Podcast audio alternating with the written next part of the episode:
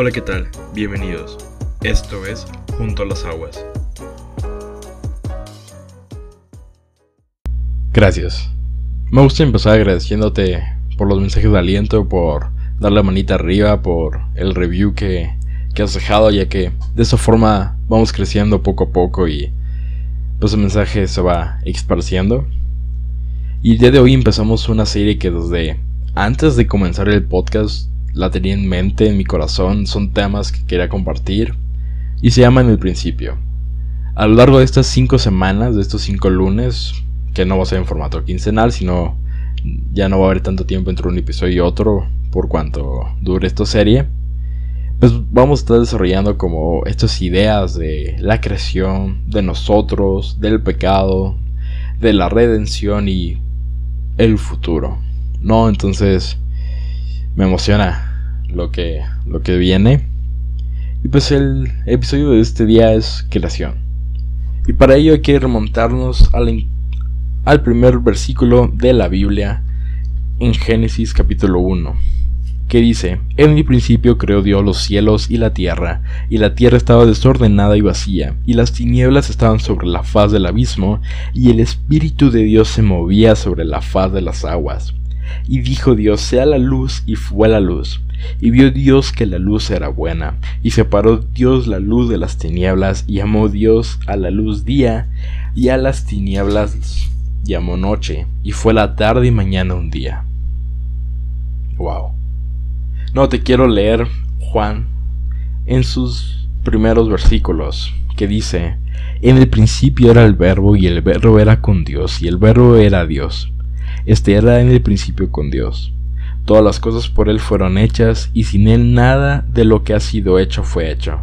En Él estaba la vida, y la vida era la luz de los hombres. La luz en las tinieblas resplandece, y las tinieblas no prevalecieron contra ella. Y estos, con base a estos versículos, vamos a hablar en este día.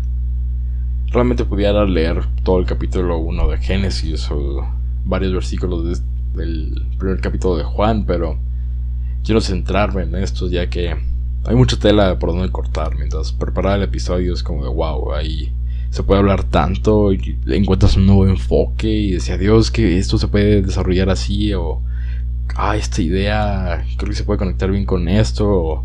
También me ha pasado que episodios que ya he compartido a veces en mis devocionales, en momentos de oración digo, ay, creo que se pudiera mejorar así, ¿no? Me gustaría ser como un 2.0 ya de este episodio porque he aprendido esto, me pasó lo, otro y eh, me ha pasado padre estos días preparando los episodios. Porque pues voy aprendiendo y lo que el Espíritu me revela, lo que veo en Jesús en mi día con día, mientras siento el amor del Padre, eso es lo que quiero estar compartiéndote porque quiero flojera compartirte mis propias ideas, ¿no? Y que escuches aquí lo que cree saber o lo que quiere inculcarte a alguien de 21 años, pues no, qué flojera. Por eso es, es lo que Dios me ha hablado a mi vida y pues esto es lo que voy a compartir, ¿no? Y creación, pues es muy importante, ¿no? Porque ¿qué es este mundo donde vivimos? ¿Qué es esto en donde habitamos? No sé si tú como yo cuando eras niño, yo me cuestionaba mucho mi existencia. sí le preguntaba mucho a mis padres o mi mamá cada rato de es que ¿por qué estoy aquí? ¿Por qué yo soy yo? ¿Qué, qué hay más allá de la vida? ¿No? ¿Por qué me tocó a mí vivir esto y no me tocó vivir otra cosa? ¿Por qué estoy en esta época exactamente? ¿No? Y pues creo que previo a iniciar cualquier cosa también generamos preguntas, ¿no? se entiende que cuando somos niños porque somos primeros años, ¿no? Y queremos descubrir todo, conocer todo tenemos el famoso por qué en nuestra boca, pero pero ahora conforme vamos creciendo, siempre tenemos estas preguntas de cómo serán las cosas, el por qué sucede, ¿no? Creo que la pregunta que más repetimos es ¿realmente tomé la mejor decisión? Al empezar una carrera, un semestre, una relación, un ministerio, una un nuevo hobby, el ejercicio, ¿no? Cualquier hábito siempre nos estamos cuestionando el por qué lo estoy haciendo, realmente me nace, realmente es algo que me gusta hacer o lo estoy haciendo porque lo demás lo hacen, ¿no? Entonces tenemos estas preguntas y lo que se refiere como a estos conflictos que tenía de niño, pues siempre prevalecen, ¿no? Y Dios sabe esto. Por eso al empezar la Biblia y comenzar a leer los primeros versículos de Génesis, entendemos que hay un propósito y hay un regalo divino de Dios. Porque dice, yo quiero que mis hijos, mi creación sepa que la diseñé con un propósito y una misión divina. No quiero que les pase por su cabeza que están aquí por casualidad o que son obra de destino, porque si fuera así yo no intervendría por ellos, no, yo, yo los amo, yo los diseñé. Pero el cómo los diseñó y el cómo creó donde habitamos es hermoso, ¿no? y lo primero que entendemos en estos versículos, tanto de Juan y de Génesis, es de que hay un autor, hay un creador. He hablado de ciertos aspectos de Dios, y las características de, de quién es Jesús.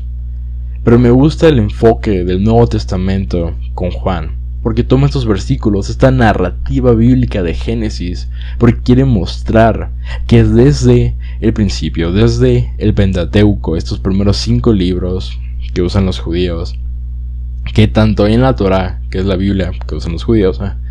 Jesús está presente, la Trinidad está presente y no se puede negar. ¿Y por qué? Porque cuando comenzamos a leer la Biblia vemos que Jesús es, la imagen del Dios invisible, es el Hijo que viene a hacer las cosas que conoció del Padre y nos las ha dado a conocer a ti y a mí. Y como se refiere a la creación, lo que quiere Dios que sepamos es de que Él la diseñó, para ti y para mí. Y más adelante voy a profundizar en esta idea, pero por lo pronto ya tenemos el autor. El personaje principal de la Biblia aparece ya en el primer versículo. Aquí está Dios. Y crea. Y algo que sale a relucir es que la tierra estaba desordenada y vacía, perdón. Y esto me generaba conflicto o bien preguntaba, ¿acaso Dios crea algo a medias o crea algo que desea que se quede así? Y no, o sea, inmediatamente se nos menciona que el Espíritu de Dios ha estado sobre la faz de las aguas. Pero tenemos la imagen desordenada y vacía porque es necesario que sepamos que una creación si la esencia de su creador va a estar desordenado y vacío. Tú y yo tenemos áreas así, ¿no?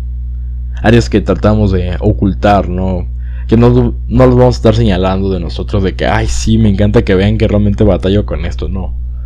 Generalmente son las cosas que ocultamos en la oscuridad, en las tinieblas. ¿Por qué? Porque nos da pena, nos avergüenza, tal vez es algo que tenemos mucho tiempo haciendo y pues estamos hartos. Y tal vez hay gente que sepa que estamos batallando con eso y es como de, ah, no le quiero decir que sigo en esto porque voy a decir que no he crecido, que no he madurado, etcétera, o apenas conozco a estas personas, no me puedo abrir así. Entonces tenemos esta imagen desordenado y vacío. Porque el hecho de que Dios opera en nuestro alrededor no necesariamente significa que lo hace nosotros. Claro, o sea, Dios opera y su voluntad es la que reina, pero más adelante veremos que hay algo que dio que es libertad. Entonces ante esto que está desordenado, que está vacío, que lo podemos ver sin sentido, se manifiesta la, luz. Dice sea la luz. De hecho me imagino esta escena de Dios hablando porque algo que destacamos es que Dios comienza a obrar, comienza a crear hablando, manifiesta eso con su voz. es como wow, qué autoridad, qué increíble Dios y qué creativo. O sea, qué bonito es ver un amanecer, ¿no? Sin que haya contaminación o tanto humo de incendios que tristemente aquí ha habido en, mi estado, en, Jalisco, en Guadalajara, en Zapopan. Creo que también los estados de Colima, en Nayarit han tenido y qué triste es cómo la mano de hombre ha intervenido para ir arruinando una creación tan, tan hermosa, pero me estoy desviando. Entonces, tenemos la luz. Tenemos la luz que distingue entre el día y las tinieblas que son la noche. Tenemos la esencia de Dios que marca algo. Dios claro que utiliza lo de las tinieblas para la noche, para crear nuestros siglos, para tener el cómo habituamos nuestro, pues sí, nuestro horario de mañana y de tarde. Pero yéndonos al enfoque espirituales, hay cosas en nuestras vidas que vamos a tener la luz de Dios, otras en las que no.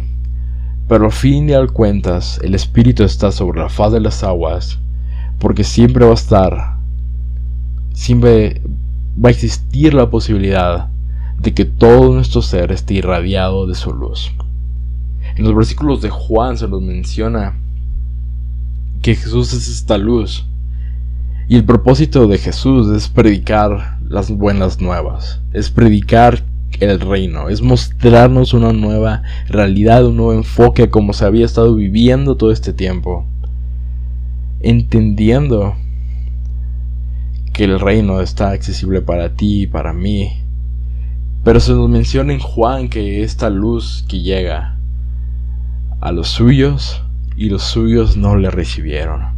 Esta libertad que mencionamos hace un momento, ¿no? Es por eso que tenemos esta imagen de desordenado y vacío, porque toda cosa que tiende a estar separada de su diseño original, pues va a estar destinada a no estar entera, no estar completa, no estar funcionando correctamente. Y cuando nos está yendo muy bien en nuestras vidas, es difícil entender si tenemos estas áreas o no. Si realmente estamos desordenados y vacíos en ciertos aspectos, estamos correctamente. Pero es como algo que va creciendo lentamente hasta que vemos que Dios ya no está. Entonces podemos decir, ¿por qué tenemos esto, no? ¿Por qué tenemos estas áreas que son así? Entonces realmente Dios nos diseñó de una manera incorrecta y la respuesta es no. Conforme leemos el primer capítulo de Génesis, vemos los días y vemos que Dios dijo que vio las cosas que había hecho y mencionó que eran buenas. Entonces cuando nos quiera a nosotros también ve que es bueno. Y el siguiente episodio eh, vamos a hablar de humanidad, pero por lo pronto con respecto a la creación, le da al hombre el dominio de, de señorear sobre ella. De algo bueno que crea, va a administrar correctamente las demás cosas que Dios crea buenas. Y cuando nos crea a ti y a mí, realmente nos hace correctamente. El que no entendamos la situación, el contexto en el cual nacimos, las cosas que nos pasaron, puede ser otra cosa, pero conforme vayamos viviendo y creciendo en relación con Él, vamos entendiendo muchas cosas. Pero lo primero que vemos es que es bueno. Entonces cuando Dios quiera comenzar a operar en nuestras vidas, debemos entender que lo que Él hace es bueno. Y me mordo la lengua porque da miedo cuando Él nos llama a realizar algo. Cuando nos invita a librarnos de nuestras ideas, de nuestros pensamientos, a lo que Él realmente quiere hacer. Pero podemos tener la convicción de que lo que Él va a empezar es bueno. Pero en el séptimo día de esta creación, Dios descansa. Y es bueno, es bueno descansar. Pero personalmente no creo que Dios estuviera cansado. O sea, no fue como que, ay, a la siguiente planifico todo esto mejor y le voy a delegar a, al ángel Gabriel que haga esto porque pues estuvo muy pesado. No, no creo que haya sido así. Me gusta porque se, se menciona en su palabra que santifica ese día de descanso. Y la tradición judía toma el Shabbat, el sábado, como este día en que nos vamos a detener de nuestras actividades para estar con Dios. Pero con Jesús, un día se le cuestiona del por qué obraban en el día de descanso, y Jesús contesta diciendo que el día de descanso no fue hecho, fue hecho para el hombre y no el hombre para el día de descanso dado a entender el significado real de este día. Y para mí, yo cuando lo leía eh, mi devocional de, de la semana me caía como una cubeta de agua fría entendiendo el propósito de la creación. Que Dios diseñó todo esto que vemos, todo esto que nos rodea a ti y a mí, para cohabitar con nosotros. Su palabra dice que Él se paseaba en su creación con Adán, con Eva. Yo me imagino que ah, tuvieron que haber tenido charlas increíbles, ¿no? Tuvieron que haber hecho cosas preciosas, visitando cada animal, previo a que eh, Dios creara a Eva, ¿no? Me imagino las conversaciones con Adán mientras bautizaba a cada uno de los animales, mientras inspeccionaban toda la creación. Tuvieron que haber también comido rico, ¿no? O sea, Dios ha de haber hecho buffets con cada uno de ellos. Estaban cerca el uno del otro. Como tú y yo habitando con nuestros padres, con nuestros familiares, con nuestros amigos. Así estaba la presencia de Dios directamente en la creación. Porque el enfoque, el, que Dios que quiere mostrarnos al narrarnos la creación no es el, ah, sí, utilice tal fórmula matemática y tal compuesto químico para desarrollar esta piedra, no.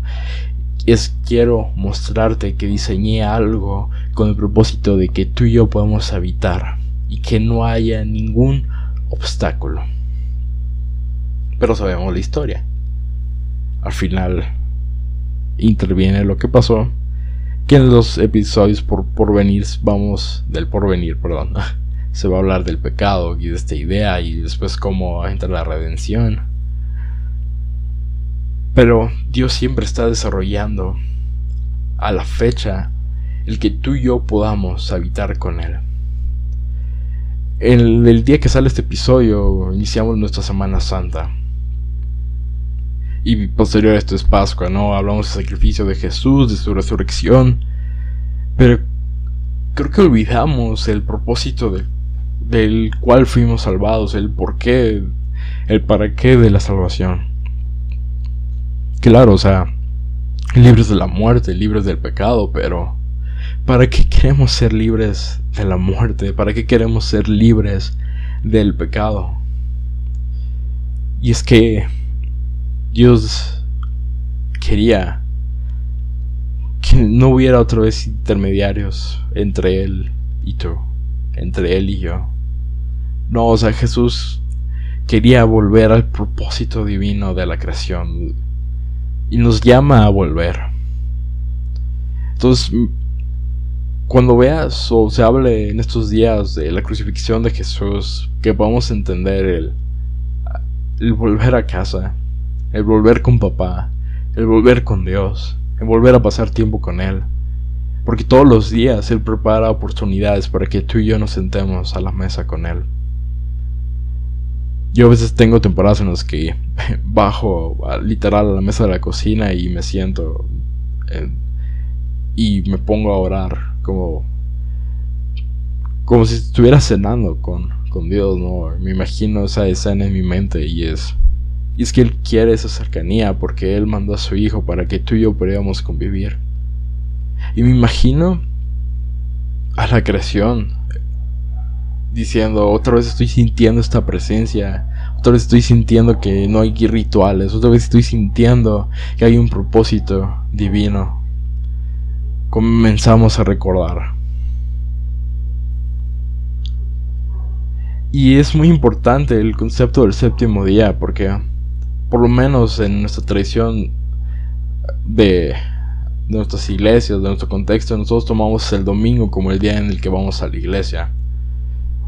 Porque ahora tenemos un nuevo pacto del Antiguo Testamento, que había tantos sacrificios, ahora tenemos un solo sacrificio que es por medio de Jesús. Pero también tenemos que ya no hay más intermediarios, que el velo se partió pero que ahora nosotros empezamos nuestras semanas con Dios. Empezamos con esta idea de que hay que descansar primero en Él antes de empezar cualquier cosa, cualquier proyecto, cualquier idea que tengamos en mente. Hay que empezar primeramente estando en la cercanía, en la presencia, en la intimidad con Él. ¿Por qué? Porque ¿qué sentido tiene iniciar una semana y querer terminar en Dios, ¿no? Dios lo que quiere es de que tanto nuestro inicio como nuestro terminar esté con Él. Entonces llega y transforma el ambiente, transforma el cómo conocemos las cosas, porque ahora dice, no, Ahora desde un principio quiero que descanses. Quiero que tengas este día en el que tú y yo estemos. Y no solamente verlo con día, momentos en, nuestro, en nuestra mañana, en nuestra tarde, en nuestra noche, que cada día podamos tener estos ratos y momentos de conexión. Eso es lo que Jesús realmente anhelaba y anhela todavía. Y te está llamando a ti y a mí. Pero yo sé que el hecho de que estés escuchando este podcast, el hecho de que estés escuchando este episodio y que vas a seguir escuchando a los demás, nos es porque sientes que Dios te está hablando y te está llamando. Siempre me ha gustado la, imagen de que Él nos atrae con lazos de amor porque Él no nos obliga a permanecer, no. Nosotros decidimos si queremos sentarnos a la mesa que Él nos ha preparado, a vivir su creación como Él la diseñó. Y eso es todo por este episodio. En el resto de los episodios abordaremos más ideas. El siguiente tiene que ver con humanidad, sí, con Adán, con Eva. Sobre todo un enfoque previo al, al pecado y posterior, pero, pero me emociona mucho. Lo que se viene, gracias. Si fue de bendición, lo puedes compartir con alguien, dejarme algún comentario, te lo agradezco.